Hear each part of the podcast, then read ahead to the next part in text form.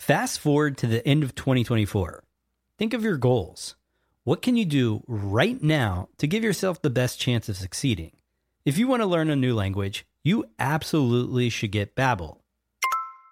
Be a better you in 2024 with Babbel, the science-backed language learning app that actually works.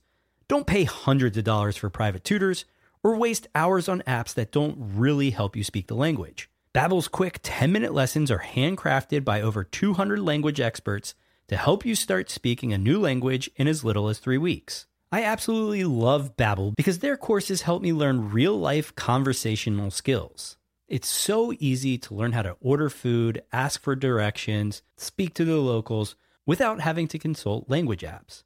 Babbel has over 16 million subscriptions sold Plus, all of Babbel's 14 award-winning language courses are backed by their 20-day money-back guarantee. Here's a special limited-time offer for our listeners.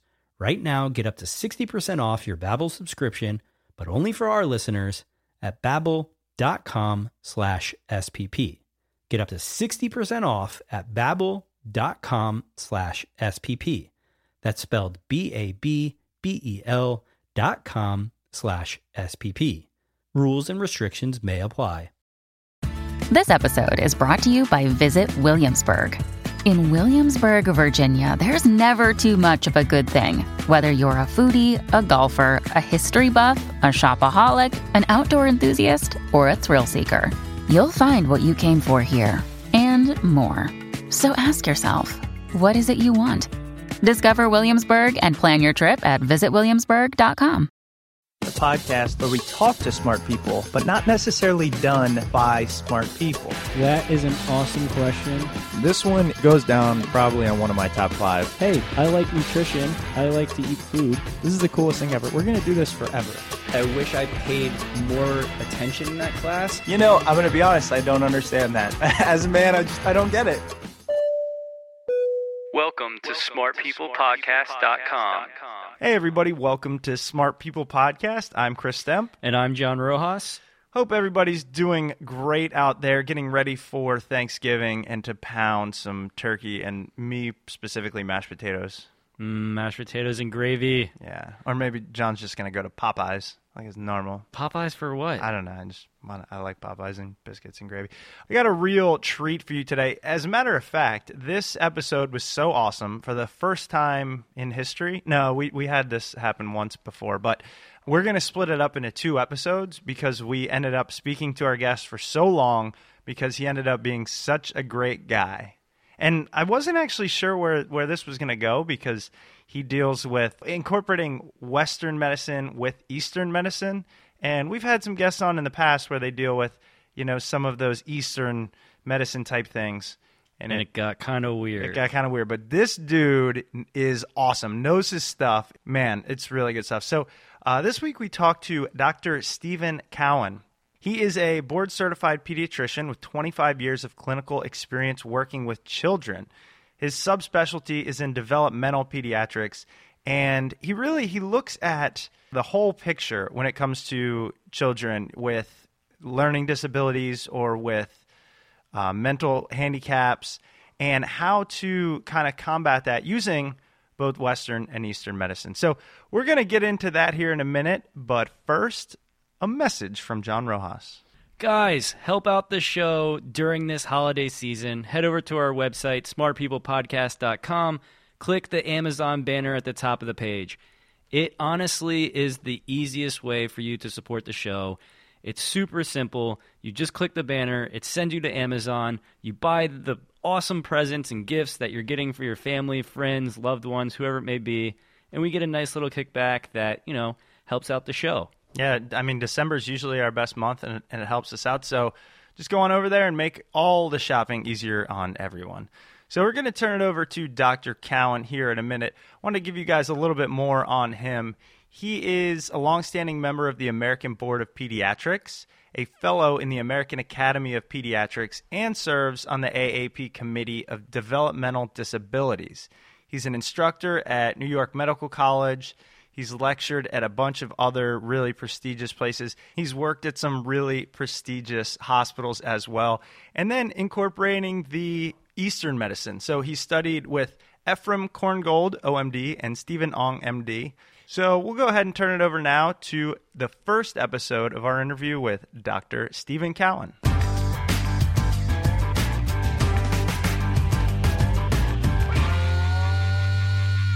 What do you find is kind of the most I don't know if I want to say most common thing that you get asked, but what do you find most useful to the general audience? I want to make sure we touch on that. Hmm, that's a big question. I I, know. mean, the the way you got to me was through that eleven things Yeah. blog, and I wrote that because of that question. Okay. um, because it was at a moment when I was uh, shifting into a more consulting uh, role as a as a doctor. You know, I ran a busy pediatric practice for 25 years, and I do my developmental practice. I have done that for many years. Um, so it's a big question. I don't know what the most prevalent question is. I think there I can think of a lot of hot subjects. Sure. Um, but uh, you know everything from education to immunization to sleep and infections and allergies and autism and ADD. You know, it, it, the list is very long. Sure. I think ultimately what comes down to is who do you trust? Because it's too much information, too many oh, blogs, too many podcasts, too many, too many experts, you know. And I, my whole thing is to try to get parents to be the expert I love that. We'll And dive to- into that. That's and to one. trust their intuition, which is a, a kind of spiritual practice. In other words, getting to the point where you can trust intuition without being blind faith, because blind faith is dangerous. Trust of intuition is something that I think humans for millions of years have had. We just don't use it that much anymore. That's a great point. That kind of just caught me off guard because I we've we've talked to people on the show before who I mean we've talked to all types of experts and really great stuff. But sometimes you know we'll talk to two neuroscientists, top of the line, all this. We might hear different things, and I just go, oh god, now I'm screwed. Now That's who do right. I trust? That's right. And that happens a lot to parents, particularly new parents who have a baby mm-hmm. or parents in a crisis or parents of a kid in a hospital or you know there's so many situations where I feel that without this practice which I start from the moment a baby's born trying to teach parents what that actually means. It's not just la di da language. I'm, I mean it as a true exercise. I do it with kids too, teaching them how to get in touch with what feels right. There is a physical feeling when something is right. You know, you feel this is the right decision to make. And, uh, you know, and it's tricky because in medicine, as a doctor, I was trained to so- kind of shut that down a little until I started hanging out with these master doctors that became my mentors, and they all had it. And the way they get it, and this is the tricky part, is from just being around for a long time and seeing a lot, right? So as a new parent, you haven't had a baby before, you don't know what to trust because you haven't been through this before, and yet you were once a baby. So think about it this way. Back in ancient times, you know, I'm interested in all kinds of alternative medicine as well as my standard Western training as a doctor. And I often wonder how did the guys back thousands of years ago figure out what herb to take for something? You know, what, was it just one big experiment and they killed a lot of people while they were figuring it out? I don't have think- I've literally wondered that same thing. yeah, and you know, there's no evidence that that's what happened. That these shamans back in the ancient times did what my dog does. When my dog is sick, she goes outside, she searches around for certain grass, chews it, throws up, feels better, comes in and wants to eat. Now, there's some wisdom in that that we've kind of lost touch with. It's this quality of knowing what resonates correctly with you.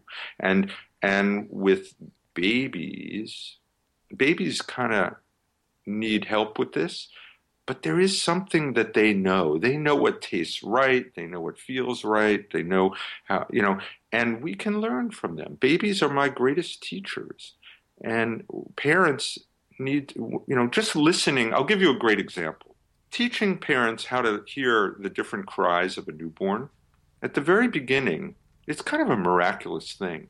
But at the beginning, everybody's freaked out. I was freaked out. And I've been around babies when I first had one of my first kids. You know, the, the cry is just a cry, sort of a generic cry, right? And you don't know what I call it the 21 questions. Is he sick? Is he hungry? Is he hot? Is he cold? Is he wet? Is, you know, what the hell is going on? It freaks everybody out. But within about a month or two, a parent suddenly kind of is already knowing the meaning of several different cries. Now, granted, the baby is also learning that certain cries elicit certain responses from the caregiver. So it's this little dance that takes place where you're becoming a bit of a connoisseur of your baby's cries. That's intuition. That's trusting what your your senses, trusting what you're picking up on. Remember, as a doctor, I'm trained to actually hone my senses so that I can walk into a room and know this is an emergency, this is life threatening, this isn't. Right? Mm-hmm. And that takes training and practice. When I'm teaching medical students, they're completely freaked out. They're worse than new parents because they don't know anything and they think they know something, which makes them worse than new parents. I was going to say that's the most dangerous person. Most dangerous thing because they think they know something. So the first thing I do, and the first thing I try to do as a as a practice, as literally as a as a spiritual practice for myself, is I sit with I don't know, or better yet, from a developmental perspective, I don't know yet. I don't know yet. You know, I once made these buttons up for for a workshop I was doing, and I gave them all these buttons that just said I D K Y. I don't know yet. And I don't know yet makes you sort of open yourself up to the possibilities and you have to pay attention. Yeah, I, I love that thought. I was just thinking, uh, you know, I was watching, please, everybody out there, forgive me for this, but Grey's Anatomy not too long ago. okay, I, I, admit it. But but there was a little, you know, there was a little bit of insight. A doctor was operating, you know, a new doctor was operating, and the patient said, Are you as good as the other doctor? And he said, No, I'm not, but I will be. And it was actually a really cool, like, I like that. It's kind of yeah. what you're saying. It's, you know, own that, realize your strengths and weaknesses, but understand that there, that's a process and you have to be willing to go through it. And not just, that's correct, but not even that has a, a, a, trace of arrogance. I, I would say even more so, living within the I don't know yet, but let's find out together. Mm what you and I are doing right now. I mean, you don't really know me. I don't really know you, right. but we're open to the possibilities. We're not. We're trying not to be so guarded. I can hear it in your voices mm-hmm. that you're kind of up and open people and inquisitive and curious, and that's fantastic. That's what makes what you are doing, hopefully, catch on because people will catch that spirit. And that's what a child has. The childlike spirit what the Zen Buddhists call beginner's mind is this open ended question, the willingness to be the question, or what I call the spirit of inquiry, right? This spirit that says, What have we got here? Before you panic, before you try to label it, before you put it in a box and say, okay, this is ADD. Okay, this is an infection. Okay, this is, before the emergency medicine model of label it, package it, and send it off to wherever it's supposed to go, there's a willingness to sit with it for a second and examine it and listen.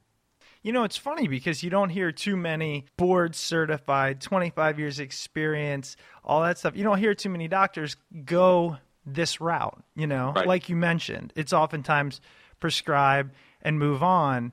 And I think, especially, you know, I, I looked at your book on Amazon, has great reviews and you know people just say you kind of listen to them. And i know i've gone to a number of different doctors and when you sit down with the one who lets you talk for a few minutes just lets you talk. You go all right this, this is a guy i'm willing to work with That's right. Yeah, and you know they uh, it's estimated that a doctor spends 6 seconds in the room before he interrupts the patient and then is already moving on to the diagnosis. It's crazy. And that's time. And as I said in the 11 things blog, time is the most alternative thing I do. That's it's actually most yeah. alternative medicine. Right. That's really funny. Actually, so speaking of alternative medicine, I think for our listeners out there and everything, could you kind of give us an idea of what your take is on in your own practice and everything, Eastern medicine versus Western and how you combine the two? Sure. Here's what attracted me to Eastern medicine. My frustration with uh, Western medicine came from the fact that I had this wonderful training in New York City in some of the great hospitals in New York, and I had a, really a heroic teaching where I, I became a hero. I was in the emergency room saving lives. I was in the ICU saving lives. I was making quick decisions. I was like a sergeant in the trenches. And it was heroic work and very, you know, it fed my own ego of, you know, I'm great. This is unbelievable. And I, look at me, you know, and it felt good. Mm-hmm. And don't get me wrong, I think Western medicine is stellar at emergencies. It's exported all around the world because it's so good at treating emergencies. And it's made Western medicine great. The problem came when I went out into the world as a developmental pediatrician and then a general pediatrician. And my interest, my special interest in child development was in how chronic illnesses or chronic conditions in children affected their development. That was my thing.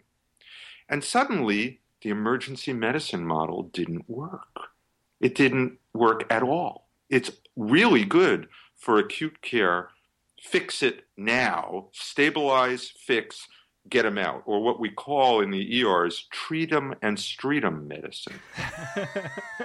I'm sure you don't see that on the uh, marketing signs for hospitals. That's what it's called among us, Right. right? Right. And I, for some bizarre reason, my heart was in this place. I don't know why. My destiny was to be attracted to the more chronic problems that don't go away with a, a simple treatment. hmm Part of it was my own life story. We won't get into it now. But interestingly, that created a dilemma. So, uh, so I ended up being the medical director of what was called at the time the Asthmatic Children's Foundation, which essentially was this place where I took it was part of St. Mary's Rehab Hospital for children and I basically took all these kids with chronic illnesses, chronic diabetes and you know obesity and asthma and prematurity problems and they were living in emergency rooms in the city. These were primarily poor kids and they were, you know, parents were freaking out, and the kids were unstable, and it was terrible.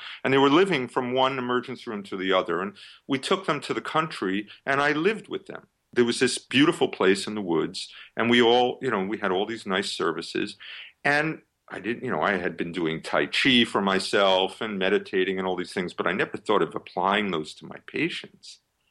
And one day I said, well, I've got all this time with them let me do some breathing exercises with the asthmatics. And let me feed the diabetics a little different way. Because I had all this time, I had a nutritionist that I had hired, I had all this freedom to do this, right? And suddenly, miraculously, the asthmatics got better, but so much better that they were off all their medication. Now, these are kids who were chronically on steroids and multiple medicines, bagfuls of medicines and I got them off all their medication. And I thought, wait a minute, that's not supposed to happen. I wasn't taught that. And I went back to my colleagues at the big city hospitals at Columbia and at St. Luke's, and I said, uh, guys, something weird's going on. And they said, no, no, no, it's just coincidence. That's not. And I was a little ticked off, actually, because no one taught me that. And it was at that moment that revelation that I said, I got to find out more about this. Because let me tell you something about human nature. With doctors, especially, when they don't know something, patient goes in, you know, and says, "Well, I'm I'm doing this, you know, echinacea stuff to help me ward off colds, and the doctor doesn't know about that. The human nature side says no, don't do it. Do you understand what I mean? When you don't know, it's quicker to say no Sure. Sure. than to say yes. Well, and, and Saying yes opens you up to the possibility, and then you're responsible for it. You don't want to be responsible for something you don't know about. So it's easier to say no, and that shuts the door on a dialogue. why is that? I mean, it's almost frustrating, right? There's there has to be a reason if and and I know there are cases where medicine's required. Nobody's going to refute that, obviously. Oh, definitely, they save lives. But in those instances, and probably a lot of which you're saying there are alternatives and they are they're as effective or more than what we're doing. Where's the holdback? I mean, what what is it the money? Because a lot of people will say it's the drug companies or Well- you know habit or uh, society. I mean, what what where's that disconnect? One word. Ready? Fear. Fear of stepping out of the box. Fear of being told by your doctor, no, don't do that because we don't know ab- enough about it. Fear that you're going to die. Fear that you're going to make a mistake. The doctor is afraid that he's going to get sued. The drug company's pressuring because they're just selling a product. They're promoting the fear that if you don't take your Lipitor, you're going to have a heart attack. It's a complicated question with a simple answer. Fear blinds us all, and we don't want to take a chance on experimenting. Nobody wants to experiment with their child, and yet life is one big experiment. Now, there's a way to be responsible for that. I don't, I'm not advocating that we be irresponsible with our kids. I want everybody to be responsible, especially your listeners out there. But what I did in, in that moment of revelation was I went back and I started educating myself. I admitted that I didn't know anything. And that's that I don't know yet. Let me find out more about this before I say yes or no. And it turns out, and this is sort of the crux of the work I do these days, one size doesn't fit all in medicine. And yet, Western medicine is designed based on a factory model of assembly line mentality for expedience, for efficiency, to treat symptoms. Don't look under the surface at the cause, just treat the symptom. That's the emergency medicine model. And that, you know, one size fits all. If you have a fever, take Tylenol. That's the model, right? And don't look under at the diversity of different reasons that different people have for having the same symptom. And that gets messy and complicated. It means you have to spend more time getting to know your patient. Now, I want to spend time getting to know people because everybody has an interesting story. I'll bet both of you have really, really interesting stories. but they're not the same story, and yet you both may have the same symptom. You both may have knee pain, but if you have different stories and we don't take the time to listen to those stories, we're just going to say, look, we don't have the time. Both take Advil, go home. I'm sure you'll be better in a few days. If you're not, we'll run some more tests. Do you see my point? I do, and it's actually a perfect lead in to the, the the thing that I think a lot of people out there, a lot of people listening will really connect with. And it's it's your book, Fire Child, Water Child, and the idea I'm I'm putting words in your mouth at this point, so I won't, but of just the different ways that, you know, we try to assign ADD or ADHD when that's not the case. Could you kind of tell us more about that? Well, I think you said it nicely and succinctly. Thank you. I You try. can be my publicist now. no problem. But more than that, it's that we don't grow the same way. That the way I say it to kids, and they're the ones who listen the best to me these days. we each have a secret power, and the trick is figuring. out Kids get really excited when you say that, and rather than start by saying what's wrong with you, you start by saying what's right with you. Okay? And that means looking carefully at what is your skill set? What is your talent? What is your characteristics that make you unique, that you're good at, that you turn you on, that excite you, that what it turns out is, in my mind now, attention deficit is sort of a mystique. It's ADD, ADHD and ADD are symptoms like fever. Forget that for a second and come back to the reality that most kids who are not paying attention in a particular setting, when you ask parents, they're paying attention, but not to what we want them to be paying attention to. There's nothing broken in their attention centers of the brain. It's just that they're not paying attention to what we want them to, the way we want them to. And so that we're wired to pay attention. Everything is, is about paying attention. The whole body is paying attention. It's just that if you're in an emergency state, you're paying attention to get me out of here. If you're in a calm, secure state, you're saying, wow, this is very interesting. So there are different qualities. And then to make it more interesting, and what my book, Fire Child, Water Child, is about, is defining these different styles of paying attention, different secret powers that I use an old Chinese medicine model called the five phase model fire child, the earth child, the wood child, the metal child, and the water child that each have these characteristics like superheroes. They each have characteristics that are great when they're worked on, when they're developed. But when a kid is insecure, it doesn't come out well. Hmm. I'll give you an example. The fire child is sort of the happy go lucky entertainer, the naturally silly, charismatic charmer who, you know, just loves to have a good time. And he'll, you know, he'll walk into a room and he'll be the life of the party. But there are certain settings when it's time to be serious, Johnny, when suddenly that makes him a little nervous. And when you're nervous and insecure, you're bound to puff yourself out a little bit.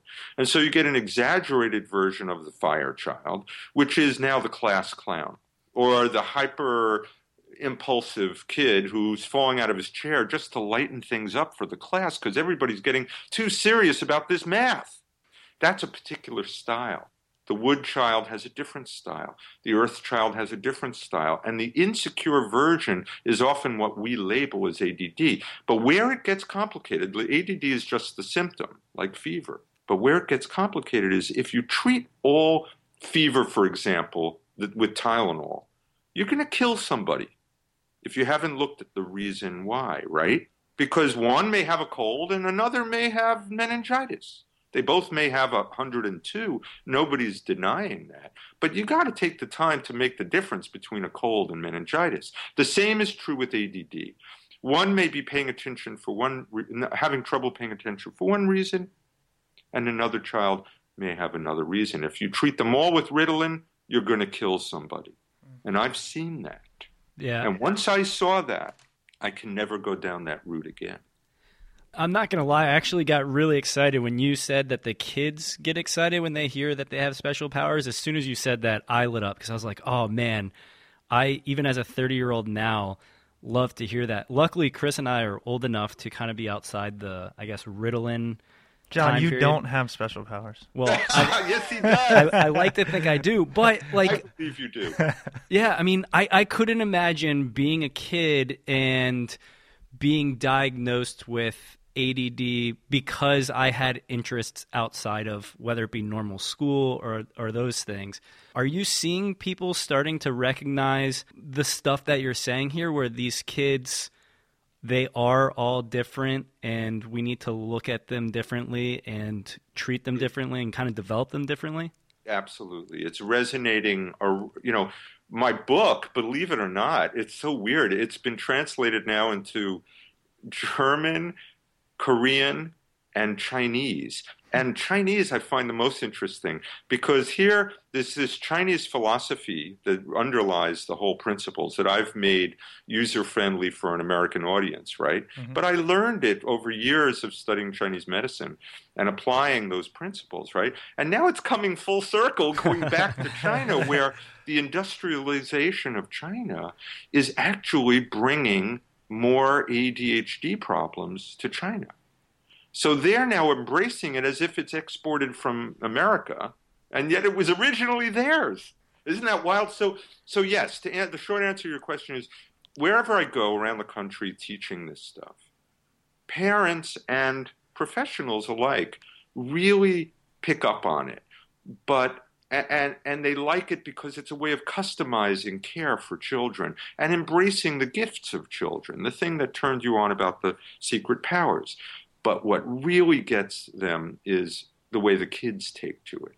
because now they're owning something positive rather than a kid saying, I'm bipolar or I'm ADHD, which makes them, you know, it's such a sad thing when I hear a kid labeling himself, identifying himself with a, a disease. We want kids empowered, not debilitated.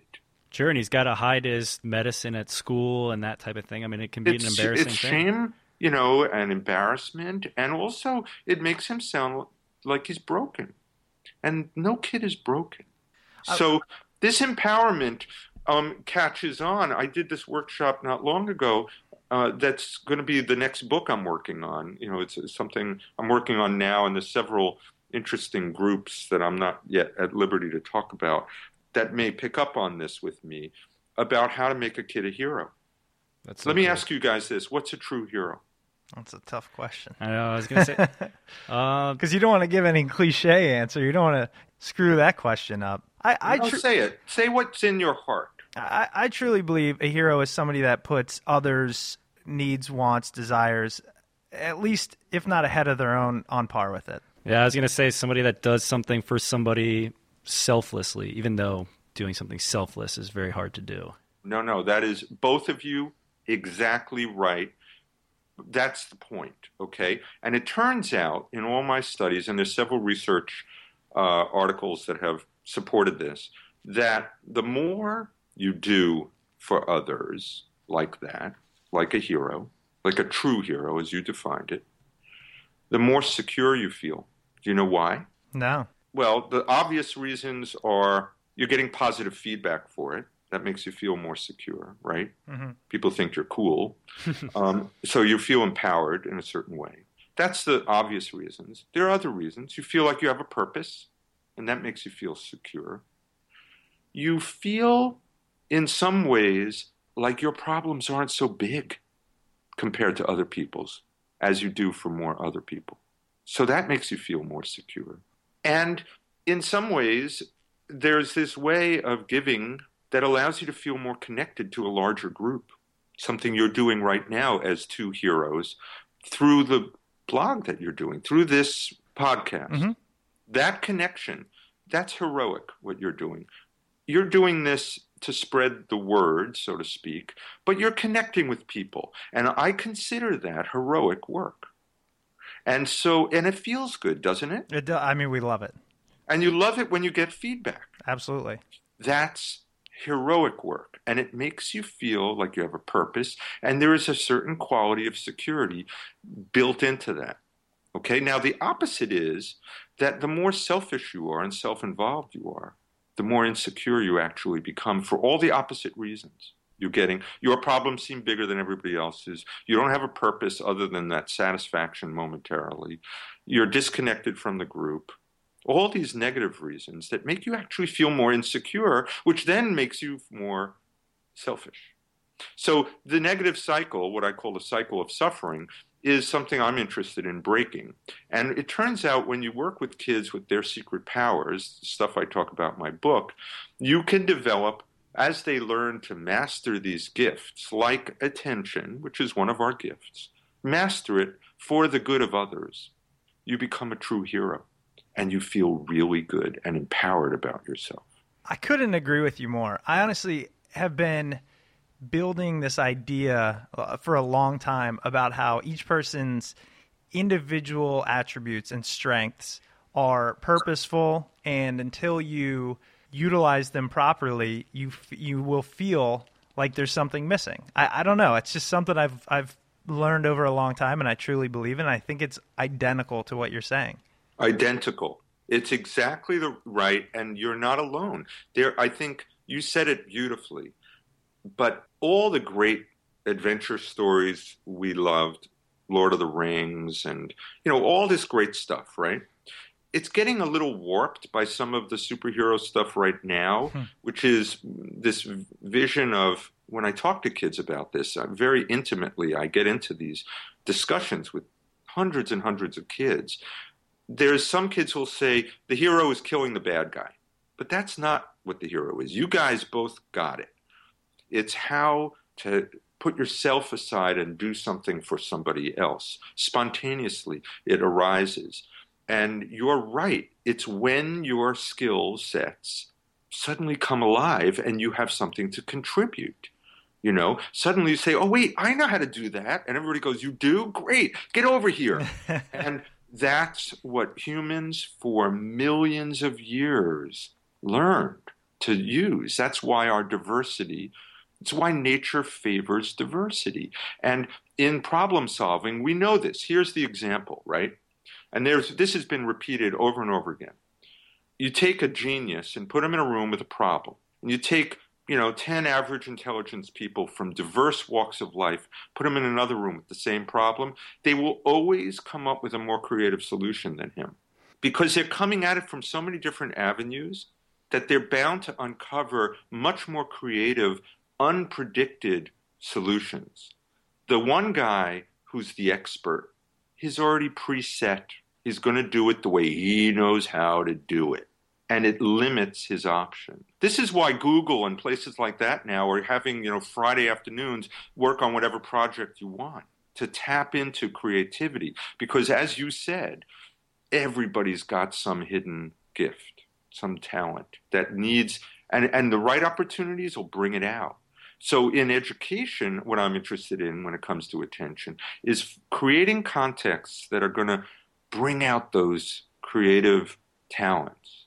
And then you say, ah, let's run with that. Let's see how we can utilize that for this kid to learn math or for this kid to learn to read or this kid to write or this kid to tell a story or whatever is shifting the context rather than forcing the, the, the square peg into a round hole. Mm-hmm. You know, we never look at the context. It's never the school's problem.